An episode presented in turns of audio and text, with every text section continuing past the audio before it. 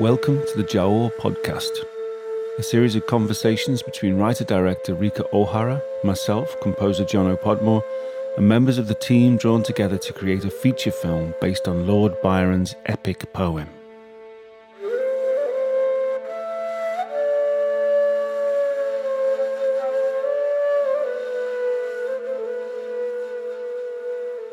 Today, we're going to have a conversation with Charles Lane, actor, professional singer at the LA Opera, the LA Master Chorale, Hollywood session singer, and cathedral cantor at LA Cathedral. He's been working with Rika right from the beginning of the whole concept of the Giaour as a film. In the film, Charles will be playing the pivotal role of Baba, the harem guard. At what point did the the whole discussion begin about um, turning this poem into first first an opera before a, a screenplay, wasn't it? I'd been a part of Rika's filmmaking uh, twice before. We did, I did a I played a character, and what was the first film that we worked on, Rika? Yes, that was a Heart of No Place. Heart of No Place. That was the first time that Rika uh, and I worked on a film of hers. Wait, wait, no. Even before films, Charles has been my muse for 30 years, since 1990. And a lot of my ideas would coalesce around Charles' persona. So, so you would say that the the the character that you developed of Baba in the script is actually related to to Charles personally. Well, it seemed it seems to make sense in a way. Well, yes, it just seemed natural because Charles is such a caring, nurturing person who, in his own words, is good at raising things puppies, tomatoes, and eyebrows. Yeah, right. you know, this curse is the best known part of the poem. And uh, in the poem, the curse is spoken by a third party who is completely unknown to us up to that point, and his only qualification to curse Hassan's killer is that he's a Muslim. I thought this power to curse should come from love, and this person who curses the murderer should know both Hassan and his killer. And this is where the harem guard idea came in because harem was where the Ottoman family life happened. It was a domain of women and children. Here's Charles reading the curse from the Giaour as it will appear in the film.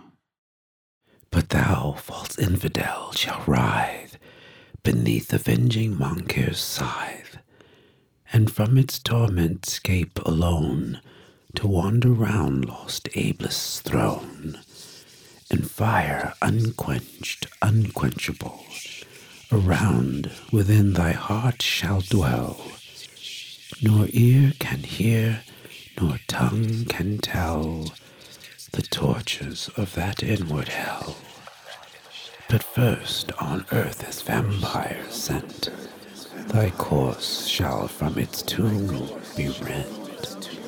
Then ghastly haunt thy native place and suck the blood of all thy race. There from thy daughter, sister, wife, at midnight drain the stream of life. Yet loathe the banquet which perforce must feed thy livid living corse. Thy victims ere they yet expire shall know the demon for their sire as cursing thee, thou cursing them. Thy flowers are withered on the stem, but one that for thy crime must fall, the youngest, most beloved of all, shall bless thee with a father's name. That word shall wrap thy heart in flame Yet thou end thy task, and mark her cheek's last tinge, her eyes' last spark, and the last glassy glance must view, which freezes o'er its lifeless blue. Then with unhallowed hand shall tear the tresses of her yellow hair, of which in life a lock when shorn, affection's fondest pledge was worn, but now is borne away by thee, memorial of thine agony.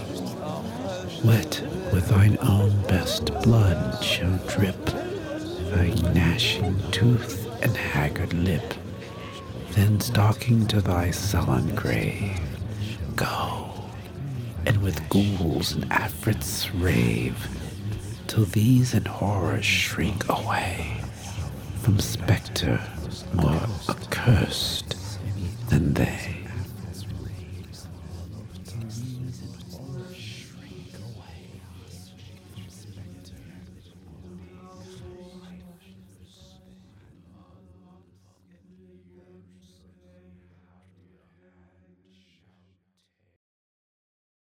I don't remember exactly when Rika introduced me to the Byron poem because I know that she had an interest in vampires that went back a long time in her work. And of course, I had known uh, Byron's um, work and knew a little bit about his personal life. And so it interested me. And what also interested me was this was this name Baba because it kept popping up in various forms, you know. And the one that I remembered most was um, the character in Igor Stravinsky's opera The Rake's Progress. There's this very bizarre character uh, named Baba the Turk. And Baba the Turk is actually a female role it's a woman with a long mustache. So she was kind of this exotic, bizarre character. In the Turkish language, Baba means father. So my father is Babam, your father is Baban. Um, and I mean, it's it's interesting in, in your description of the character of Baba. Baba is the Nubian eunuch, chief guard of Hassan's father's harem. He became Hassan's surrogate mother at Hassan's mother's death. So there's this this kind of um, strong link to Baba being a father, a mother, a parent to a very powerful person in the society. And um, I was just wondering about the links between uh, Ottoman slavery and American slavery, because it's a, it's a it's a, a, a, common role that you see in in both systems. Yeah, totally, Jono. Yeah. Although in, in American slavery, we did have what were what was called house slaves, which is to say that they weren't the slaves who were out in the fields doing the grunt work in the sun, but they were indoors. They were raising the children, they were cooking the food, they were hosting parties. So they had to have some sophistication and they had to have some style and some knowledge, right? And in a way, I think Baba, in our context, has a similar function that he is allowed to be uh, among the ruling class, that he has a very important role, that he still is property of the family, but because of his experience and expertise and the his style over the years. You know, sometimes sometimes the the, the slaves uh, had more style than the people they worked for, because just like in British society, Jono, they were privy to all of the underbelly. I mean, they knew everybody's secrets. They knew how, you know, they could tell the difference between uh, someone who was very refined and someone who was faking it just because of their close association. Um, and so, in a way, Baba functions like that in the context of, of Rika's film. It, re- it reminds me, actually, when you refer to British society, it reminds me a little bit of. Uh, Jeeves and Wooster, do you know these oh, Yeah. stories? Wodehouse? Yes, P.G. Wodehouse, Yeah. where you have Yeah. I mean, look, idiotic, privileged It's guy. true too. I mean, if you take something like Mozart's The Marriage of Figaro, that's why that opera was so controversial at the time because it was the servants who actually ran the castle. The count was dependent upon the servants to know things. Yeah, yeah. To begin with, Baba was extremely valuable. A eunuch should have cost as much as a two story house in a busy port town because the brutality of eunuch trade was that 90% of the boys kidnapped and castrated died. So, to make the trade profitable, uh, with the surgeries performed at a Coptic monastery in Egypt because castration of the humans was prohibited in Quran, you had to price them accordingly. There's a whole thread, of course, with Baba that uh, in your script of the Giaour, it's Baba who curses Laertes. And um, consequently, Baba has supernatural powers. What is the story? What is the background to these supernatural powers? And is it Islamic? Is it African? Is it Nubian? Is it something more fundamental? I suspect that there is some link to Nubian, Yoruba, or some, you know, some sort of connections with certain African religions because so much is based on the natural world, right? And one's ancestors and trying to stay connected to one's ancestors and relying on the natural world like you know why does it why do we have thunder? And so in trying to understand all that people were open to the idea that there was another level of reality that we have to be in tune with uh, to survive. And so you know i mean you you see it in in haiti and in cuba and you know all these caribbean islands where people still believe in potions and deities and, and all that and so um, i think that that in a sense that's not too far-fetched for baba to have the uh, p- power of curse Well, not, not at all, because uh, uh, that's what the Muslims believe too. That uh, jinn, oh uh, uh-huh. spirits, Which is the, the origin of the English word genie, isn't it? I still believe in magic. I still believe in magic, and I believe in people that there's certain people that have a connection to um, otherworldly thinking, that they can predict the future and all that stuff.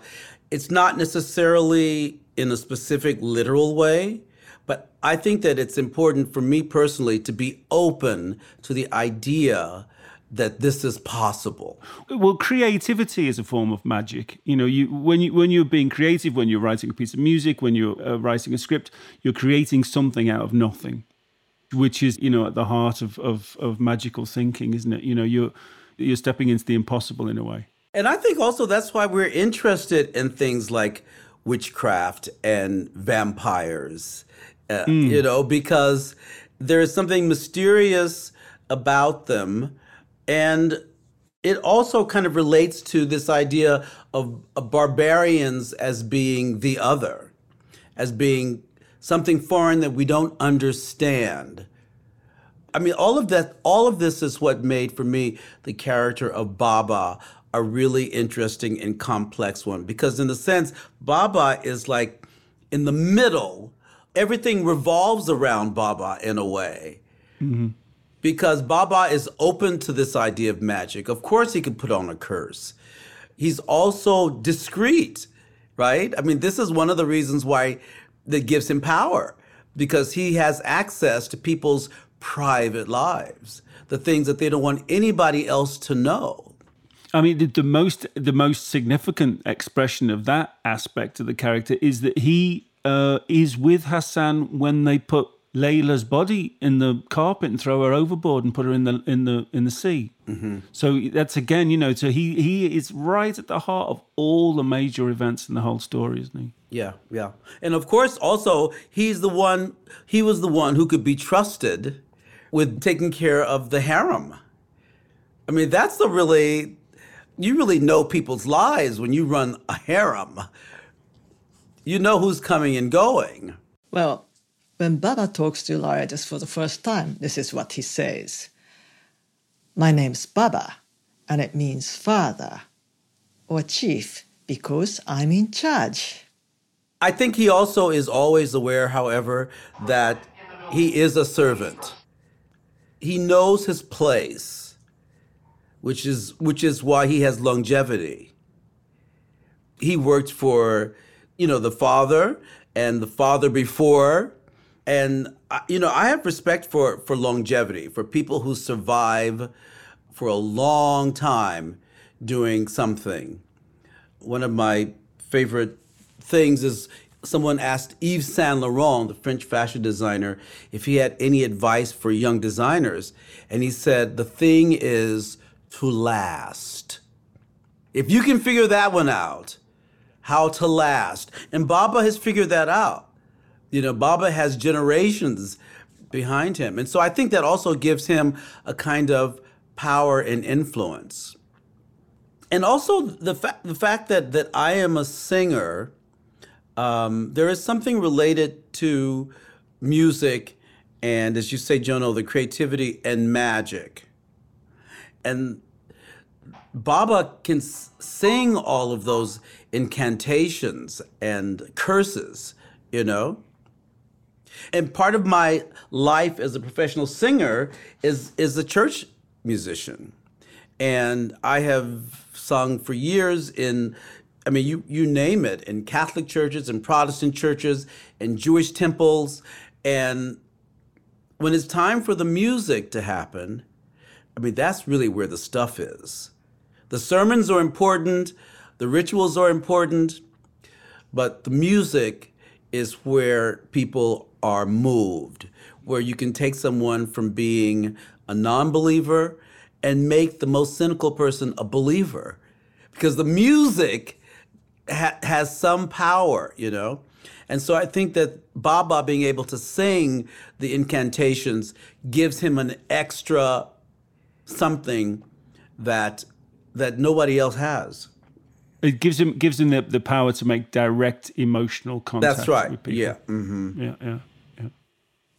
Baba means father in most of Asia, except in Japan and Russia, where it means an old woman. Oh, right, yes. Baba Yaga's hut is about an old lady, isn't it? That's the yeah, yeah. Yeah. Although old ladies have they have their own they have their own power too. Oh, absolutely, yes. Oh, yes. Power is what connects us. Well, I mean, where I grew up, I mean, Liverpool is a very matriarchal society. And, you know, famously, all the most dangerous and brutal pubs were all run by women and all these uh-huh, big hard yeah. men would always doff their cap to the to the woman that ran the place. Yeah, she was the boss. Yeah. You know? yeah. Well, I would say that generally speaking, Black American families are matriarchal.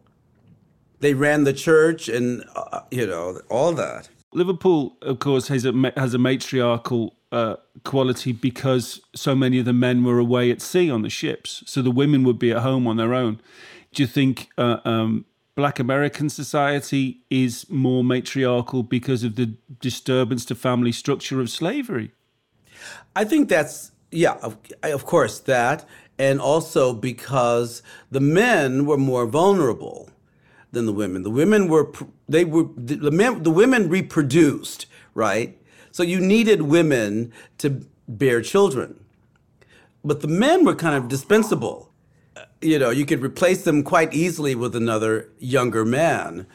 And so, and, and you know, how often do we hear from black uh, artists or whomever, people giving credit to their grandmothers for, you know, raising them or for bringing them up? I mean, that's a, a major theme that you often uh, hear from people, black people saying, well, you know, it's my grandmother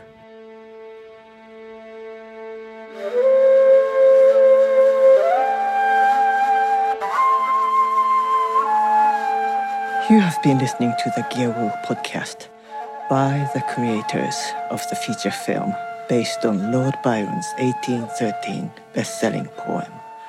I am the writer-director Rika Ohara, and I'm composer Jono Podmore. Rika has been joining us from Los Angeles while I'm here in London. Thank you again for listening and look out for the next episode of the Giaour podcast.